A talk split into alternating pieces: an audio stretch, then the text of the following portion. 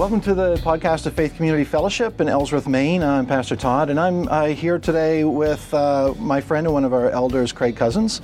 And uh, this is a special episode of our podcast. Typically, our podcast consists of uh, the Sunday morning teaching. And uh, Craig and I were talking a few weeks ago about how we'd like to have a little conversation and, and share it with you about um, small groups. So, that's the topic of our discussion today, and uh, hope that this is helpful for you as you listen. And uh, we really would welcome your your feedback. So um, we uh, just going to kind of see where this goes. And Craig's got some questions for me, and I'm going to try to answer them. And if I can't answer them, I'll turn them back on him. So, hi, Craig.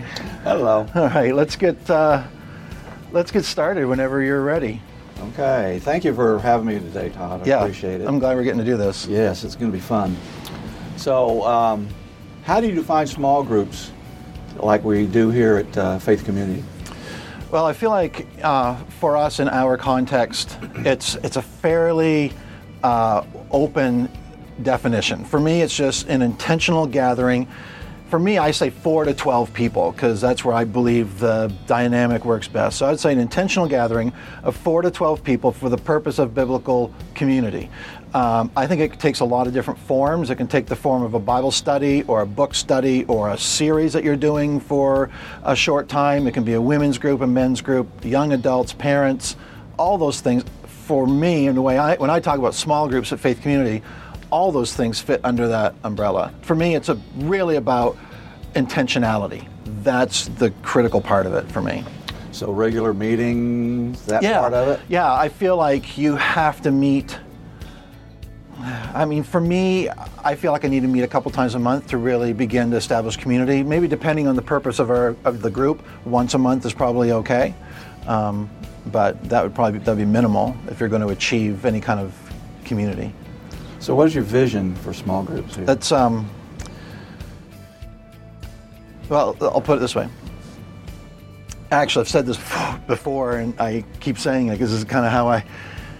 If I had the power to press a button and make one thing true of our church, one thing in the life of our church that would be true of us at all times would be that every person who calls Faith Community their church home that they'd be connected in at least one small group environment. So, so for me, my the vision as a pastor at this church is 100% engagement um, in small groups. Um, and, and, I honestly feel like just being involved in a small group isn't even really enough because I want to see those small groups flourishing and, and, relationally and spiritually and emotionally healthy and living out the New Testament one another's. And we've talked about those for 20 plus years at our church. Uh, the t- to love and be loved, to know and be known, to serve and be served. So my vision is for everyone who calls Faith Community their home to experience that in a small group. Okay. So what role does small group play now? not, um, not the role that I would like it to play, put it that way. And I'm guessing we'll probably talk about how we got here, but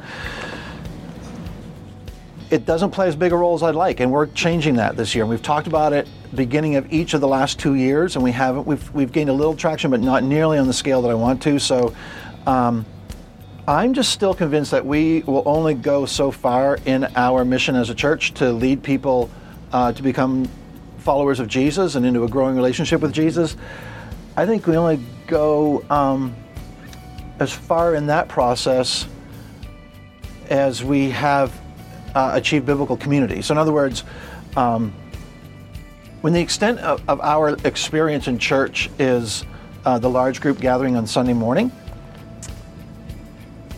I don't think we're going as deep as we want to go when it comes to making disciples. Um, and I mean, I, I love Sunday morning. I put a lot of effort and energy and preparation, and we put money into it, and, and it's our front door, and it's all it's important. Um, but I don't think it's enough. Um, so, as far as the role that it ought to, or that it's playing right now, mm-hmm um, it's not nearly the priority it should be. Exactly. So, so that's good as a church as a whole, but as an individual, what can small groups do for somebody?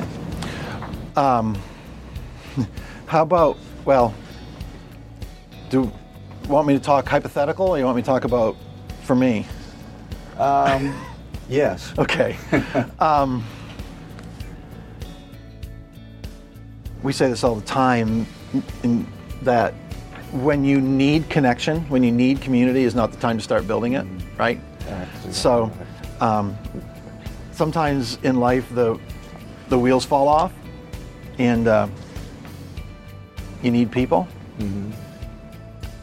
I think small groups place to build that connection and that real biblical community. The, this 30 second com- or 30 second conversation over coffee in the lobby before church is not community. It's nice to reconnect on some level, you know, uh, on Sunday morning, but uh, my vision is that it goes a whole lot deeper than that for the purpose of supporting one another, um, to serve one another. Sometimes we can't serve one another because we don't even know what's going on in one another's lives. And it's hard to do a small group, a, you know, do life in a healthy small group environment, not know what's going on in one another's lives. You know, because you know you're going to care and you're going to be engaged. So, So um, those deeper friendships, Mm-hmm. so to speak, uh, can that lead to accountability? absolutely can. Now, doesn't always. Not automatic, Right. right? Right. Right. So, here's the thing about accountability: you have to invite it, right? so you have to, if you're in an environment, uh, that small environment where there's um, a comfortability level and a trust, authenticity, huh? Trust is big. Yeah, and that doesn't come automatically. Right. It's not week one, hey, we're going to have a small group, and part of it's going to be accountability. Go. Duh, right? One of the uh, main themes that I present as a leader is that um, for us to be able to open up, that trust has got to be there. And what is said within the confines of that small group doesn't go out on Facebook the next day. Right, right, right. Yeah, and um, and not only the confidentiality issue, but there's also the the non-judgmental response. You know, that's Right. really important too. And and it's interesting because um, I know even in in the large group setting on Sunday morning, if I make a statement from the podium, it can be if there's 150 people in the room, it can be interpreted 150 different ways. So it can come across as judgmental, even if my heart is not intending that. But who's going to call me on that? Who's going to ask me for clarity? They're just not going to. And uh, in the small group, you get to share something about yourself. I think you, these are people that you're doing life with, and you know them, and you know that there's no judgment coming back at you. So There's a couple other comments that I wrote down here uh, about positives uh, in the church and, and individually. Uh, one of them is uh, character change can happen best in the contents of a small community. Oh, no doubt. No, I mean, that's isn't that the really like we talk about biblical community being the goal of small group, but it's really not the end. It's the means to the end. Community is the means to a life transformed by Jesus. So, yeah, we've for years we've said small group happens or life change happens best in a small group, and it happens at a deep level. So, um, yeah, I think. Um, Well, personal discovery can happen in small groups. In other words, the, the, the change that we're looking for. You can learn, you can ask questions. That's it. You can get their, your questions answered. Yeah. You can involve yourselves in the lives of others. Uh, and you can uh, make yourself uh, vulnerable, uh, which is part of the accountability part, to, to the people that you're comfortable with and trust. Yeah. Um, you can come to church, even in church our size, you can come on Sunday morning and be as anonymous as you want to be, right? You come in at the last minute, you can sit somewhere where no one's going to interact with you, and you can leave before the last song's done, and there's, there's no transparency. It's hard to do that when you're sitting around a living room with 10 people. For some people, that might be a scary proposition. Absolutely, it is. And uh, so um, that's where part of the leadership needs to make, and the host uh, needs to make uh, everybody feel just as comfortable Yeah. as possible. And that kind of uh, accountability, like you said, just doesn't happen the first night. Uh-uh. It, it's our uh, the group that I'm leading right now has been almost a year Yeah. uh, meeting every Tuesday night. Yeah. and uh, it's it's been a it's been a while before we could really open up to each other, and and it's been the last uh, month or so of, Hmm. of different situations that that have come up, and uh, I've made myself vulnerable Hmm. and several times, which has has comforted the other people Absolutely. to open up. Absolutely. And, uh, so yeah, that that's very important. Let- me ask you for you, have because we are talking about um, the idea of that kind of intimacy being a scary idea to people. hmm You and I are a long ways kind of down this path of doing life in small groups. But think way, way back. I mean, I'm talking way back, okay? Prehistoric times for us. um, was that ever a concern for you? The idea of doing small group with people where I might have, they might have to know me as I am, and it might get real. Was that ever a uh, concern of yours? God made me in a way that I'm sort of numb in that kind of area. No, it's interesting. I'm, you know, Yeah. I'm pretty much open. Yeah. It doesn't, you know. It, it matters what you think about me, but it doesn't matter. I don't Yeah, know yeah. if that makes sense. No, I do. Yeah. Um, yeah. But yeah, I, I've always approached life that my mistakes and my my flaws and my areas where I need improvement, and going through those kind of things will help the next person. And if I'm not open to that, then they can't see what they their possible solution to their problems That's awesome. on their lives. That's great. Uh, now, my wife, on the other hand, Hmm. is very uh, uh, introverted, Mm-hmm. and uh, it takes her quite a while to, Mm-hmm. to open up her. Even even being married to her 30, almost 35 years Mm-hmm. now, she f- still finds it difficult sometimes to Mm-hmm. open up to me. So I think that's important to acknowledge that that fear is real. Definitely. It's a real hurdle for some people where we're like champions of that vulnerability. We're like, yes, get in there and just like, whoa. and um, easier said than done for most people, honestly, Exactly, you yeah. know. And maybe we've been doing this so long that we have forgotten what it was like in the early days to even kind of peel some of those layers off and to let some people in. But um, you mentioned too about the idea of like asking questions and having questions answered. Well, if we're talking about a topic or a book of the Bible or a theological concept or, or something about life for that matter, what the, what's you know God's desire for me in this area of my life, and uh, like teaching on Sunday mornings, it's hard to know sometimes what the majority of the people in the room need to hear on that day. Um, the beauty of small group is that even as a small group leader, if you have a plan for a lesson, but the questions take it somewhere else, we can go somewhere else. oh, definitely. Right? You lead lead by the Holy Spirit. Right. And, and uh, sometimes those are the most uh, just affirming times in a group. It's like, this is why we're doing this. So we can kind of um, speak the needs as they present themselves. And uh, so I think that's really important because that doesn't ha- it can't happen in a Sunday morning environment, even in a church our size, where people can just put their hands up and ask questions or make comments or take us off task. It just isn't the approach we've chosen to use. But um, yeah, Okay, so we've talked a little bit about leadership. yeah. What does it take to be a leader of a small group? I don't know. It. Uh, I wish I knew the answer to that. Because I'm kind of pointing people all the time and in that direction, and I, I maybe I undersell it sometimes. Uh,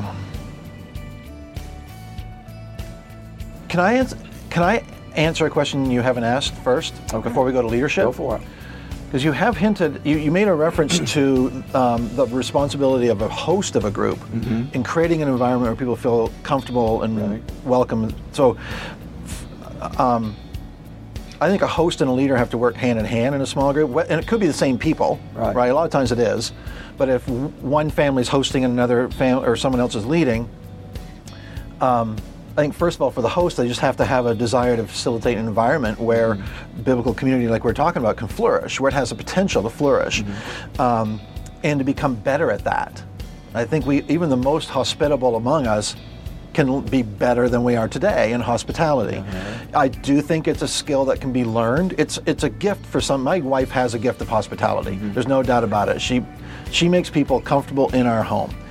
Um, I've had to learn it, and so I think it's a skill that can be learned if it's not your gift. So um, I think you can learn on purpose, um, and I think the idea of just creating that space where people come in and feel welcome, um, where it's obvious you're expecting them, where you are excited to have them here. You're, it's not a burden to you, um, where, people On are okay being themselves. On that point of being a burden, you don't have to uh, uh, have elaborate meals or No. elaborate anything. Just Nope. A bottle of water. I know. for them. I know. That's- uh, don't have to go all out. Yes. And, and You don't have to eliminate all the clutter and every speck of dust No. and all that. It doesn't. You don't have to have magazine cover quality homes. You know what I mean? Mm, it doesn't have to be any of that. And sometimes we uh, have this idea. We've looked at stock photos on the internet of what we think a small group looks like, Mm. and it's not that at all. People want to. Uh, they want to know that they're welcome into your life as it really is. Right. So that's for the host. Now, for the leader, a lot of the same requirements, really, that desire to help facilitate an environment where biblical community can flourish and to be better, be becoming better at mm-hmm. that. Um, and again, use the gifts you have. But I still, like, I believe some people have some gifts that lend themselves to facilitating conversation to get people to say things that maybe they would say, but it would be helpful to hear it coming from someone mm-hmm. else or maybe to hear from somebody who doesn't typically say a word in a setting mm-hmm. like that and to help draw that out of them. I think that's a gifting, but it can also be a learned skill. right. Practice. That's it, exactly. And a little coaching, Right. right? Being open to some evaluation from time to time. Um, So what should a leader not do? talk all the time. Exactly. a leader of a small group needs to learn to just be content listening to the group. Now, there's again a skill here to keep the conversation in a purposeful place. Right. Like it's okay to let it go somewhere you weren't planning for it to go as long as it is feeding a real need, mm-hmm. answering a legitimate question. Right. We've seen those challenging dynamics in groups over the years mm-hmm. where you have that dominant personality that just takes it where they want to take it mm-hmm. to their pet peeve of That the could week. be the leader too. It could, and it, sometimes it is, and that's really unhealthy. Um, and that's where some training comes in. Um, honestly, in 20 plus years of doing small groups in this church, we've rarely done a good job of training small group leaders. Mm-hmm. Um, Do we have anything in place? Are we going to have anything in place? Well, since you mentioned it, no, we don't, but we need to. Right. So I think it'd be great if you and I work together at developing a process. Craig's hearing this for the first time. Um, just develop a process for people to grow in their leadership of small groups. Sometimes, like I've always had this dream of attending various groups and just popping in. I've never done it, and I think Well, That's- invited tonight. Huh, interesting. You should say that. Uh, wow, put on the spot. Um, it's it's hard to grow if you're not evaluated, right? Uh, I think we've all probably worked jobs where, in in the handbook, the employee handbook, it says we're going to be evaluated every six months, every year, whatever, and then we never are. Well, how do you know where you are in your growth as an employee? Well, I think, and that's frustrating, and I, it's true um, in something like leading a group. You know, you can get feedback from your people, but sometimes you've created such a culture that's just like your group culture that they don't even know whether it's healthy or not because it's just the thing we do now. So um, I do feel like part of being a small group, a, a good small group leader in our environment is communicating. Um, and we, as group leaders, we need to communicate well with our people, not only in a meeting, but between meetings. Find the way to stay connected between meetings. And then for those of us who are providing leadership for leaders, we need to check in. We need some reporting. We need not just reporting from group leaders, but feedback from the pastor. Those reports come to me, so it's on me. Um, and then it's, I think part of it too is on us is resourcing our group leaders And uh, something I want to talk with you about when we're done here today is uh, some ideas I have for really good resources. And again, we we don't have a problem at our church putting money into um, some technology, putting money into music resources, putting money into uh, children's ministry because we say those things are important. But we've it's been a long time since we've invested any real money in small group resources, and we're about ready to do that. Okay. So I think resourcing our group leaders, like give them the best chance to succeed as a group leader, so that preparing a group lesson isn't a burden. It's not like, oh man, I got to work 50 hours this week and prepare a lesson. Let's put tools in their hands that they can that they can use. So um, I think anybody who has a desire to be a part of this process of making disciples, of bringing people along in their journey, and maybe they, people who are listening have benefited from the small group environment, see the value of it. We don't have to pitch it to them. We don't have to sell it to them. My challenge to that listener would be, let's get go, let's get going on getting you into a place where you can lead a group. Um, that's a conversation with me. I would say you can have a conversation with Craig. We'll we'll get you into that funnel to get you prepared and, and resourced. Um, and maybe you can be one of the first to go through this brand new process we haven't even created yet. Guinea pigs. Uh huh. Yeah. So life cycles of a healthy small group. Hmm. How does, what does that look like? Boy, that's a really great question because I, I hear that two different ways. I hear um, like span of time, and I also hear like what are the characteristics of a group as it grows. So I'm going to answer both Okay. Because I've seen groups that have lasted for years and years that have um, maintained a good level of health. I've seen groups last only a few months, disband, and they were healthy experiences too. They didn't disband because they were dysfunctional. They disbanded because the purpose of the group, it, it was done. They did the thing they were going to do. Um, not unlike what you've done in the past with different groups over, like whether it's 40 Days of Purpose or um, Starting Point, where we did that, and now we're now we're done. We'll do something else in a few weeks, and um, so it all depends on what the purpose of the group is. Uh, so if we're talking simply time frames, I don't think there's a right or wrong answer on that. Um, if the stated purpose of the group is to study a book of the Bible or study a topic or go through a, a series like on a DVD or something like that, um, when the track ends, a group can disband, and that's perfectly fine. Um, on to the next group experience, whatever that looks like. It's maybe some people thrive when there's variety in that, so that we should offer that. But if the goal is biblical community, that doesn't happen in eight weeks, Right. and you just let's said it doesn't even happen in ten months Right. right?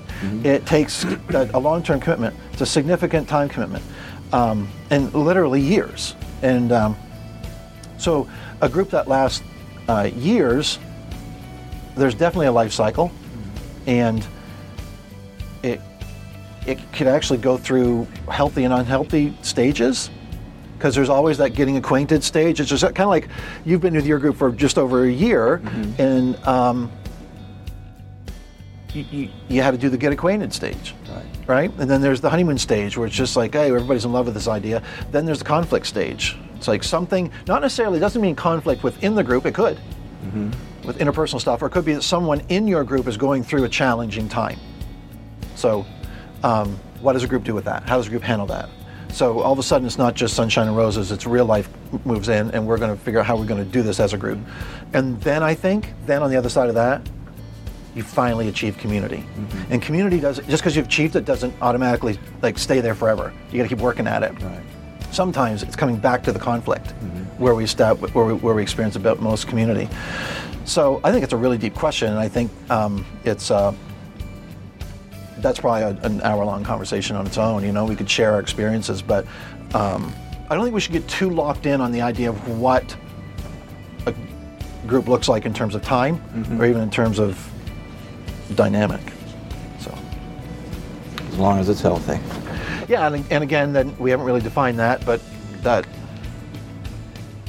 yeah, we're, we'll get there. Talk about not defining. There's a, a group of people, millennials, that I find hard to define myself. Yeah, yeah. But uh, where do you see them fitting in, and, and uh, what do you think they uh, are looking for in a small group? Okay, um, this is yeah. I struggle with this too. Even though like we've talked a lot in leadership circles that you've been a part of about millennials in our church, and um, I hesitate, like you, to lump an entire generation of people into one word. right? They're they're individual people. They share some characteristics, but it's a very broad spectrum. So. I would just say in the I'm going to answer it in the context two contexts in the life of our church and the millennials that I know. Okay. Okay? So when I think about the life of our church and I think about the millennials that I know, I would say that those millennials can fit in anywhere they want to fit in, um, wherever they fit best. Um, I'm a big fan of multi generational environments. I also see the value of stage of life groups. Okay? So, um, So I- how, yeah. I'm going to interrupt you there. Yeah. How do we um,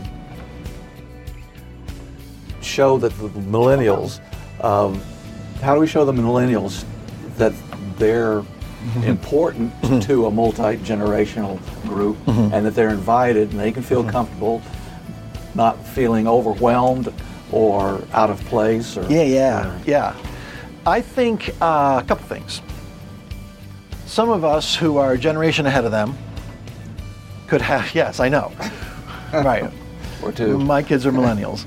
Um, we could, which does make it easier for me to relate to millennials than people who are significantly older than me, for two generations ahead of me, you know, or a generation ahead of me, two generations ahead of millennials, because I have millennials have grown up in my home. So it's, uh, and we have some really honest conversations about what's true of them and what's true of their peers and what the perception is.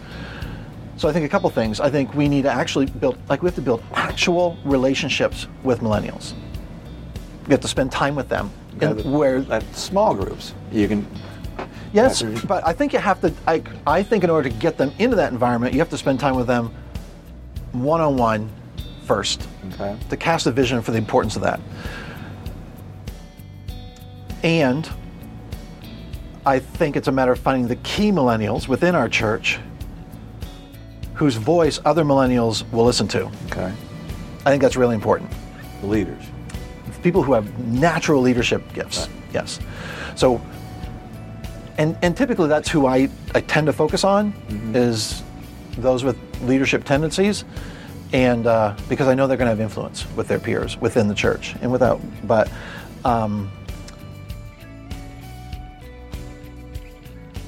So I think my answer to the question where do millennials fit in is not necessarily an answer for small groups just specifically, but for the church in general. Um, I just think we need to bring millennials, intentionally bring millennials into conversations about the direction of our church, the future of our church, the culture of our church. And we've been doing that. We started uh, last fall, we did a, a series, um, uh, a weekend with uh, a Carey Nieuwhof series called Breaking 200. And uh, just it was about growth challenges. You were part of that. And we had millennials in that group around the table with us, and their voices as equal. You've been a, I've been a pastor of this church since day one. You're one of the original elders of this church and I- we don't have to just hear ourselves talk all the time. And for them to realize we want to, we want to know what you're thinking right now, and uh, and then not just we're not going to dismiss it, we're not going to try to reinterpret it, we want to apply it. So. Um,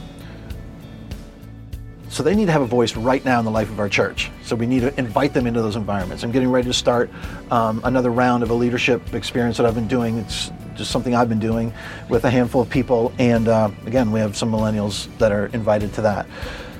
They need to realize that not only do we want them to have a voice, but they do have a voice. They need to get used to hearing it, Yeah. right? Um, we're not, and it's we have to be really careful. I say we, those of us who are older than millennials, not to take a defensive posture when something that we've been doing for a long time doesn't connect with them. When something we are like, Our tradition. I know it's our own traditions. They're only 12 years old, but they're our tradition or whatever. You know what I mean? Um, and and here's the other thing about some millennials want to bring back some of the tradition that we ditched a few years back. That, and I'm like, really? But it's true. So. Um, I, I would love to see millennials in groups with people who are older and younger than them. Um, I'd love to see them in groups with their peers. Um, I would love to see them leading people older than them. Uh, I'm not a millennial, but when I was in my 20s, I was in places of leadership where people, I was leading people a generation or two generations older than me. And uh, it's possible. And I think as a church, it's healthy. We need to, we need to do that. Um, uh, here's the thing I know for sure, and I'll be done on millennials, but the millennials in my life, here's what I know for sure about them, is that they crave real community. Yes. Auth- Th- authentic. yes, except they prefer that we not use the word authentic. You know what I mean? It's funny. I know it's semantics, right? But it, it's an overused word. We've applied it to things where that aren't authentic. So it's not a buzzword, but it's a word we use. Real. Uh, Yeah, I know. I don't think they're that interested in cult, uh, like, like um, what's the word I'm looking for? Carefully crafted programming. I don't think they're that interested in that. Slickness doesn't appeal to them, um, but they do want a deeper connection than what they experience on Sunday morning. And I think the deeper connection outside of Sunday morning feeds their engagement with Sunday morning. Okay. So, and if any millennials are listening on the podcast, I'd love to know if you what you think, if I'm on track here or if I'm totally out in left field. Um, yeah, Let him know. topic for the future. So, yes, let me know. And now, as a pastor, you you're up front. You're in. You're out in the community ministering. And uh, but in your experience in small groups, uh, you've pretty much always been the leader, right? Yeah, yeah. So how, as a leader of a small group, or how have small groups ministered to you? Oh, that's a really great question. Um, yeah, I've, I've been doing life in small groups since the mid 90s in my youth ministry days. Alethea and I hosted the night Ben was born. We had 24 teenagers in our mobile home. My daughter's wearing that. I know, I know. Um, so I don't know what it, I hardly know what it is like as an adult to do life without a small group. Um, even in times when we've taken a break from small group like meetings, um, we've stayed connected to the people in our small group. Um, our best friends today are the people that we've done small group with. In a lot of cases, those are people who provide accountability for me. They're the people who will speak truth to me, whether I'm asking for it or not. Although I can ask for it and they'll tell me, um, because they've gotten to know me well. Mm-hmm. And in our case, we've done group in our home. So Alethea's been the host and I've been the leader. Mm-hmm. Because she creates such a welcoming environment, a comfortable environment, um, we've gotten to know each other really well. Um, we've been able to celebrate the joys of life together, you know, our kids' successes, their graduations, their marriages, their whatever, and um, we've spent time in hospital waiting rooms together. Um, we've eaten lots of meals together in each other's homes and in restaurants. We listen to each other when our kids frustrate us. Um, and for a lot of us right now, a lot of us um, that we've done small group with together, we're navigating empty nest. This is we're in a very similar stage of life. We have a few people ahead of us, a few people behind us, but um, that's kind of where we're at. It's a real deal. What we have with uh, the people who have done group with us is a real deal. So it feeds my soul. And I know pastors who say that they don't really have friends in their church. It's an old school way of thinking that I can't be close to the people that I pastor.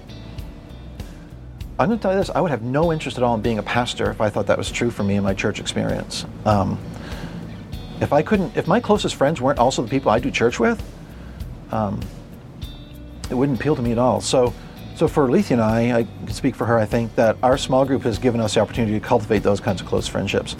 Um, how would you answer that question? You've been leading group and a part of group for a lot of years too. You have a thought on that? I'm going to hold back on that one. No, of course you are. We gotta, I'm making a note to come back to it. Yeah, Okay. To the very end. Okay. I'm going Wait to ask for you a people. couple of tough ones here. Okay. So at the Faith Community, we began small groups at the very beginning. Yep. and over a period of time, they've kind of faded into the background. Yes. So, uh, why do you think this happened? And with the new focus now that we're having on small groups, how can we keep that from happening at FCF? So the first question was why. So so yeah, from day one we we launched small groups, and they were because we were portable in those first eight years. In the first couple years, we um, there were weeks we didn't have access to our meeting space, and so those were the times when we realized how important small group was. Like we have to commin- continue to be connected. Um, but we knew from the very beginning. In fact, our leadership structure was built around a small group network. If you remember, we met together regularly as small group leaders. We talked about our lessons. We talked to, like in advance, and then we had some feedback from the week before. We were very intentional about it. So I think the why that kind of faded is uh, I'm going to say first of all it's a failure of leadership. I'll own that. Um, I think we got distracted by a lot of other th- good things. Um, there, are, you've been around church a long time too. Have you noticed there's a there are a ton of really good options available for the church to focus on, hmm. right? Oh, yeah. Right. So, programming ideas and special projects and community service and all kinds of good things that, that can cause us to lose focus on what we say are the most important things. Mm-hmm. And I've said since day one at Faith Community, and some people are probably tired of me hearing it, that every time, I mean, I think every time I, re- I repeat some of this, some people act like they're hearing it for the first time when I know I've been saying it to them for 10 or 15 or 20 years. I'm like, this isn't new. I've been repeating. I'm keep repeating it. It's going to get through. Anyway, the word community in our church name, Faith Community Fellowship, means two things to us. And we said this from the very, the very beginning. It means the community that we live in, that we are, that we have established this church for, to reach the community we live in, to serve the community we live in, to love them. The other meaning is how the, the Bible definition of community. And we've always described it as the New Testament one another's, right? It's, it's the love one another, serve one another, uh, welcome one another, accept one another, submit to one another. All those are like 50 of them in the New Testament because that's how we define biblical community, and we believe that's attractive. It's life giving. It that has the potential to change us on the inside. Um, and I believe that when people experience it, it causes them to want others to experience it, uh, to experience what we're experiencing. So, um, anyway, if our mission as a church is to make disciples, and it is, to make disciples of unbelieving, unchurched people, and if biblical community is the most effective tool to get them there, and if small groups, circles rather than rows, are the optimal environment for experiencing biblical community, then shouldn't we be a lot more focused on that environment, that small group environment? And shouldn't we be a lot more focused on equipping leaders for small group environments? And shouldn't we be a lot more focused on accountability within our groups and celebrating what God's doing in the life of our groups? Craig's nodding his head. So You can't hear me now. You listen carefully. So the question is, how do we? Uh, the why is to. It, we weren't intentional enough about keeping it at the forefront. Okay. So I can list a thousand things that have caused us to shift focus, but that's the bottom line: is we we've let other things distract us. Um, but how to preserve it moving forward is, I think, that that's even a it's a more difficult question, but it's also a more important question probably. Um, but it also um, the why informs the how. So um, I don't know, first of all, how to preserve the pri- that priority. I have some ideas. I have a suggestion. Okay, let's hear your suggestion. See if it's in my bullet list. As a pastor, you and Bob, pastors, you cannot be everywhere and do everything with everybody. Right. Okay, you've got to delegate, or or uh, a leadership has to kind of bubble up from the bottom that has the same vision and the same uh, passion for small groups as uh, we're looking for, and um, that if we can find a leader or a few leaders that want to take that role, then that is a necessary and a positive thing that would keep keep the if keep this this ball rolling, so to Yes. speak. But Yeah. passion is important because if you truly have a passion, then uh, it's going to be things that's going to keep you up at night. Exactly. It's going to you. What do I do next? Where do I go? People are going to get tired of hearing you talk about it, right? Right. If it's your passion. Exactly. Yeah. Right. I totally agree. That was actually the number one thing in my response to your question about how. Um, and it really falls under vision casting, which is kind of the, the overarching thing. We have to be more effective at vision casting. So that, Define vision. cast. okay, well, that's, yeah, that's a really, Two and a half hour discussion. no, I mean, really, it's about like, it's constantly reminding people of why we're doing what we're doing and why it's important, why it matters. Why does this matter? Mm-hmm. Why are we doing this? Why is it, what's the purpose behind it? How is this feeding our mission? that to me that's all vision casting is. It's reminding like, we don't have to we don't have to struggle with what our mission is. Jesus made that very clear. Right. It's to make disciples. How we do it is kind of dependent on how we're, our church is made up, right? And where our strengths lie, what our personality is, what our church culture is. So once we figure out what, and we've decided that small groups is a critical part of fulfilling our God-given mission of- to make disciples. So how do we keep people informed of the importance of small groups? I'm struggling. I, I'm struggling just with how to make announcements to the church that everybody gets. Mm-hmm. How does everybody know there's a Tuesday night group? We don't make the make an announcement at church on Sunday. On any given Sunday, we only have 65% of our congregation in church, and a, per, a portion of those are not even in the room; they're in other rooms serving. So, in order to, the, the math says, in order to, uh, in tracking attendance, in order for an announcement to be heard by every person in a Sunday morning setting, we need to make the same announcement four weeks in a row. That's, no, that's just doesn't, that's not practical. And uh, so Sunday morning announcements aren't the answer. Facebook isn't the answer. You know why? I don't have Facebook. because you're not on Facebook, uh, and I'm not suggesting that you get on Facebook. I'm I'm, just to. no. Um, I get it. Um, email isn't the answer because some people still haven't adopted a 1990s technology that is email. So it's but the answer is all of these things. So we have to do all of them. And I think one of the things that we've demonstrated that is effective for communicating is creating video content. Okay. When we create video content and we show it in a Sunday morning service, maybe, sometimes we don't, but we make it available online and it we through email, through Facebook, through every platform that we have, through our YouTube channel, people start sharing it. We, we did this with our after our baptism earlier in the month, or was it oh, last December? In, in December, um, hundreds of people saw those videos because people shared them like crazy. Last Sunday we canceled church because of snow. It was the most popular post that I put up on Facebook in like five months. okay, so if, but when people see video content, they'll do the same thing. So we need to create some. We need to sit down and do some storytelling. But you're right on that it, I can't be the only champion of small groups. I can't even be the face of small groups. I, I I'm going to keep. I'm passionate about it. I'm going to keep talking about it. I'm going to preach about it. I'm going to tell stories about it. But um, it needs it need, like I said, needs more faces and voices associated with it. So um, we need more, pe- more people to become more vocal about their, their small group experience. I think that involves being willing to put a story in writing, being willing to sit down on camera and talk about their small group experience. Because when you talk about here's what small group has been has been for me, here's what it's meant to me, here's what it's done in my life. Um, there's no denying that that's a real deal. So I think that's contagious. Um, and I think there are a lot of things we need to keep in front of the church on a regular basis. And this is the challenge. It really is. It's like, what's the mission of our church? We need to keep that in front of people. What's the strategy for accomplishing that mission? What's our philosophy behind ministry to infants and preschoolers and elementary kids and teenagers? And what about young adults, the millennials we were talking about? What about, you know, what kind of thinking drives our Sunday experience? Who is our target on Sunday morning anyway?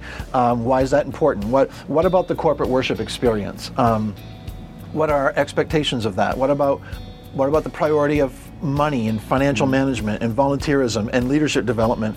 And what about engagement in our community? And there are lots of things we could do in our community. What about global missions? Like, how do you keep all of that in front of people on a consistent basis? I haven't figured that out. I'm honest, that's not a rhetorical question. I'm asking that question very seriously right now of people that can give me some ideas.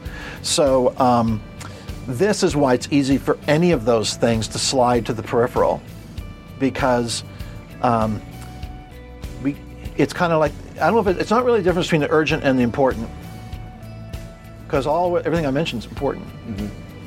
Um, so we just need to be um, creative and try some new methods, keep adapting, keep having conversations.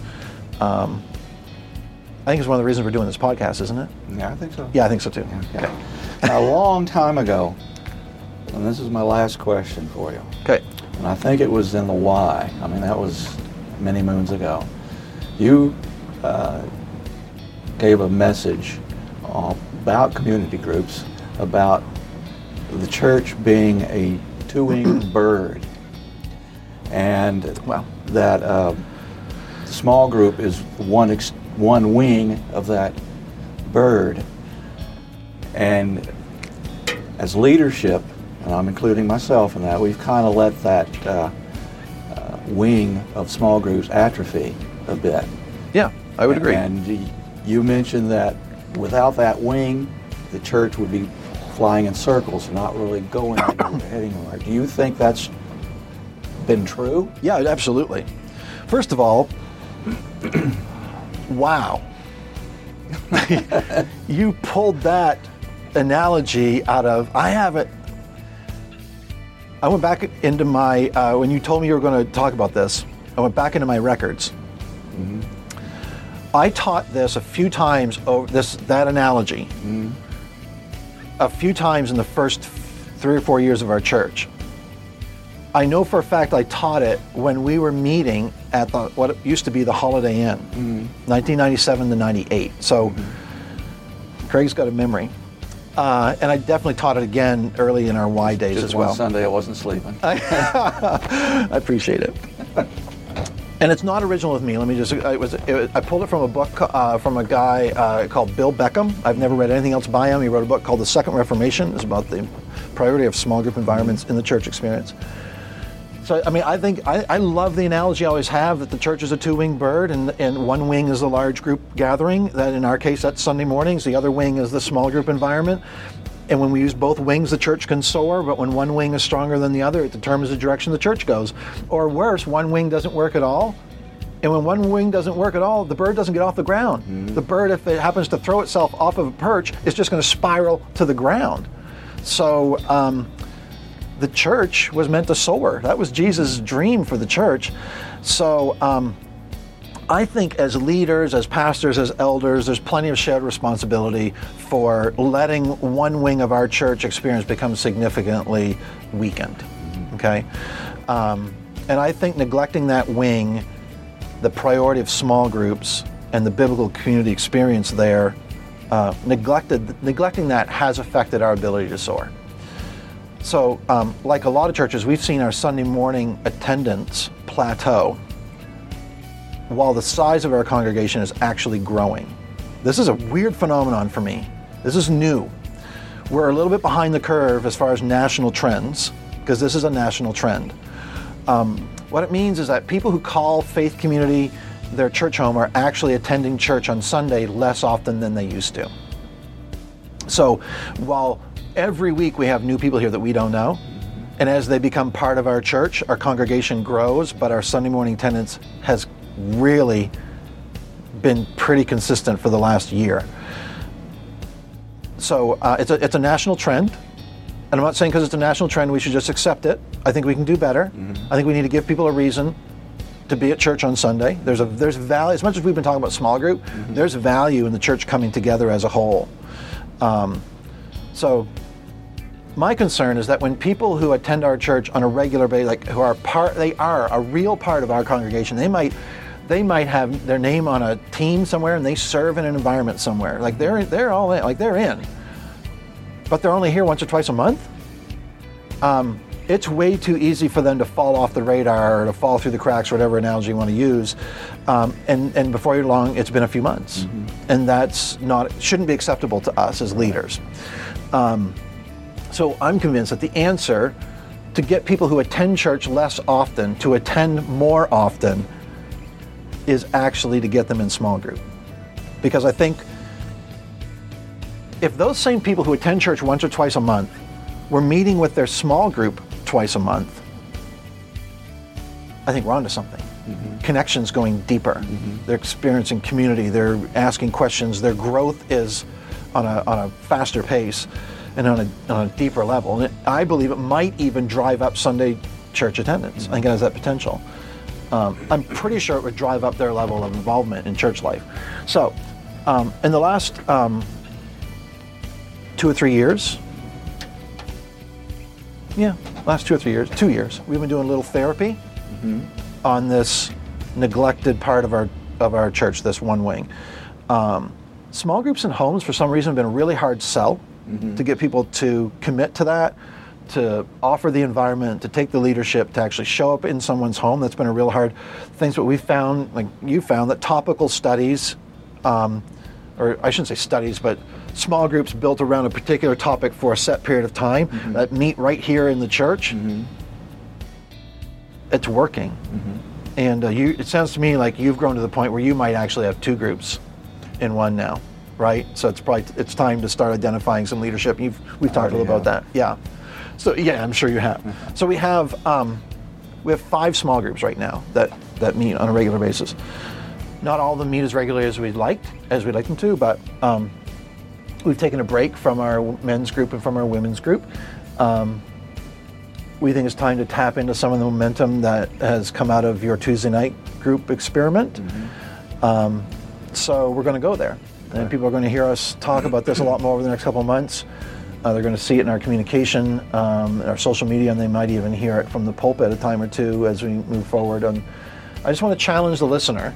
If you stayed with us this long, I want to challenge two groups of listeners, and then I don't know if you want to wrap it up or whatever. But I don't even know how long we've been going, but two groups of listeners. First of all, if you've been in, in a group of some kind in the past, in this church or in another church, uh, if it was a community group or a Bible study or a men's group or a women's group or whatever, and you had a bad experience or you had a less than fulfilling experience or you just didn't connect, whatever, I'm just going to say something really insensitive here. So what? You probably had a bad haircut sometime. You kept getting your haircut. You probably had a bad experience at a restaurant, and I'm guessing you still go to restaurants. Maybe the same ones.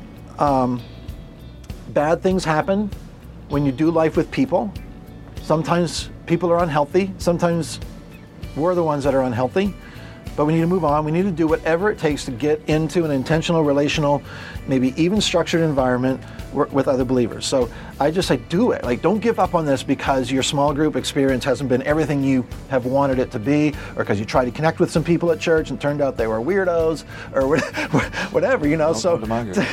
uh, so what happens though is when that's a, that's our experience, we tend to uh, just keep all of our relationships with church people at a level where, where they can be maintained with some surface conversation over coffee in the lobby at church before the service starts. That's not a relationship. That's just being friendly.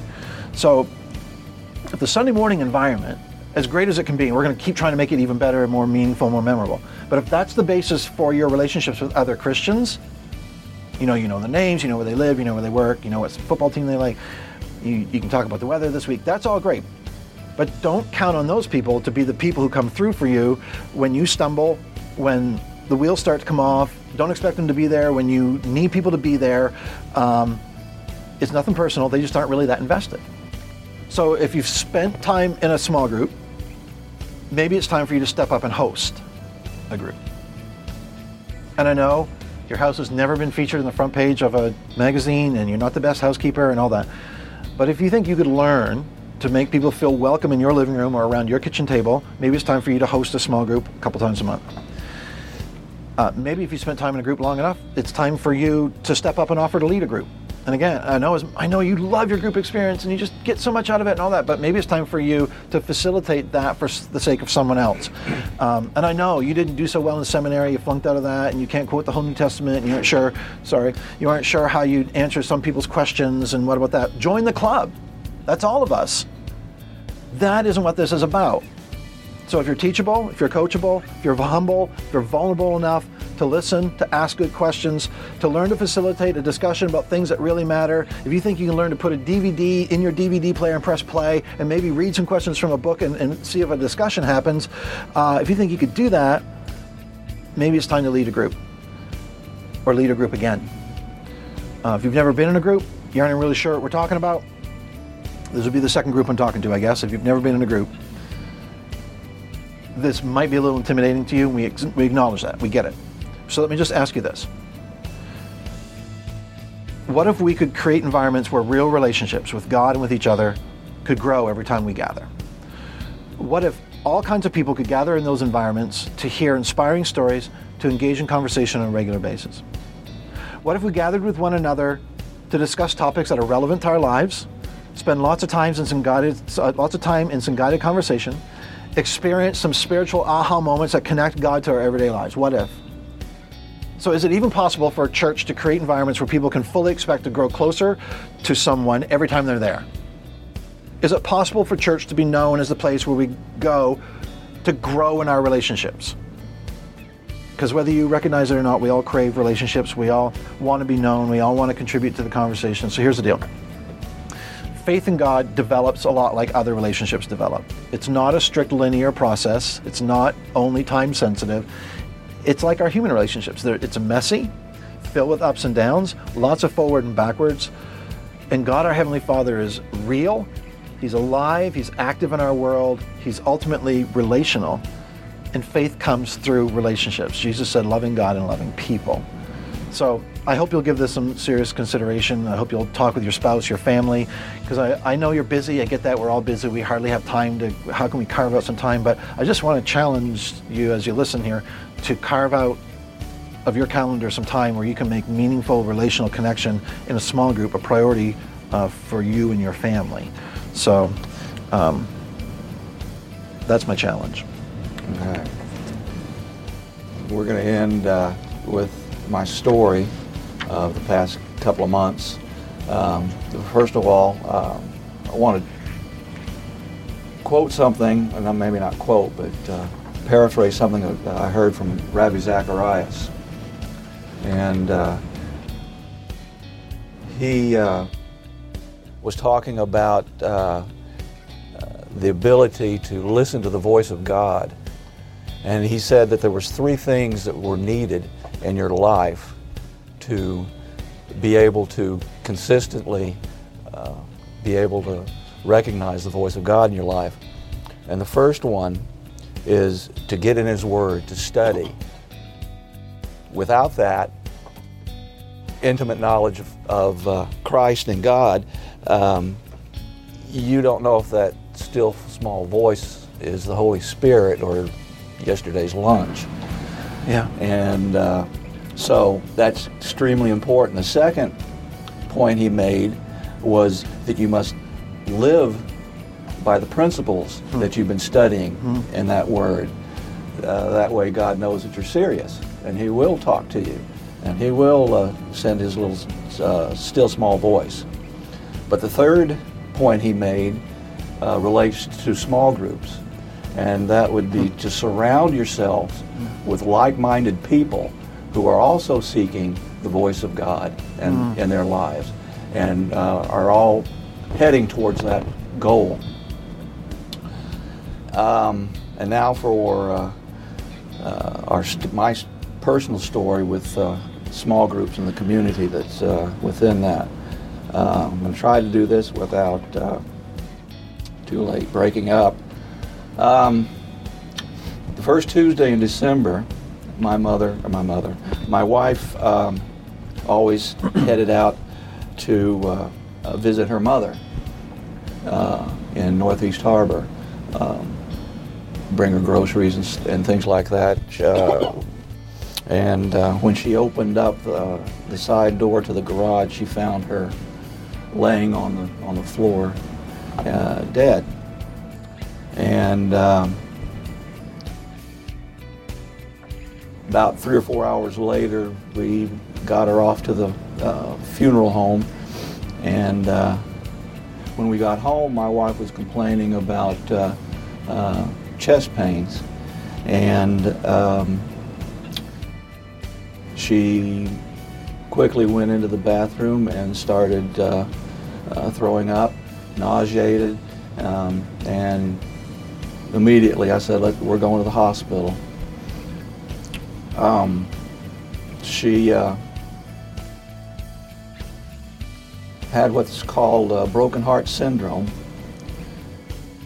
And uh, she was only, according to the echocardiogram, she was only um, she was only uh, pumping 10% of the blood through her system that she, her heart was uh, not performing.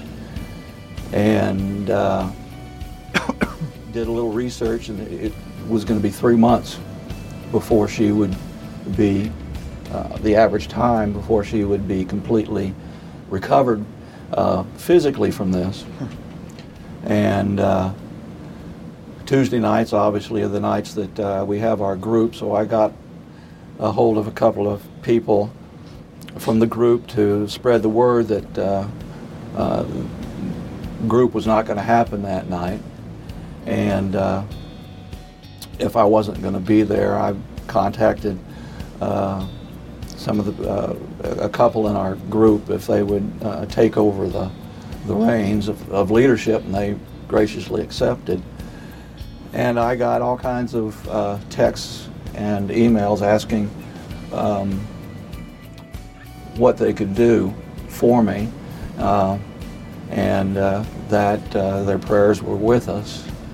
And this kind of um, there was really nothing physically that they could do, but uh, this kind of uh, relates to a, um, a, a, scene that, uh, that I've watched on uh, YouTube uh, from the 1992 Barcelona uh, Olympics. during the 400 meter track meet, a young man named Derek Redmond, who was in line to, to get a gold medal from uh, that uh, from that event. Uh, everything started out all right. He had gone oh probably about halfway around the track, and he pulled up because his hamstring.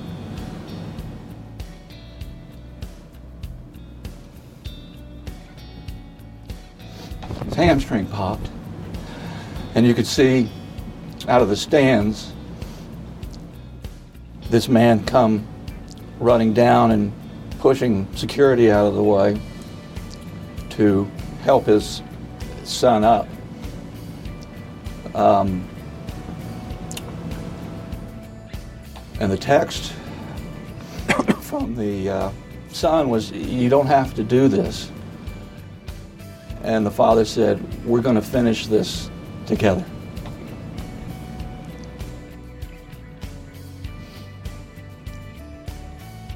Prayers from the people of my small group.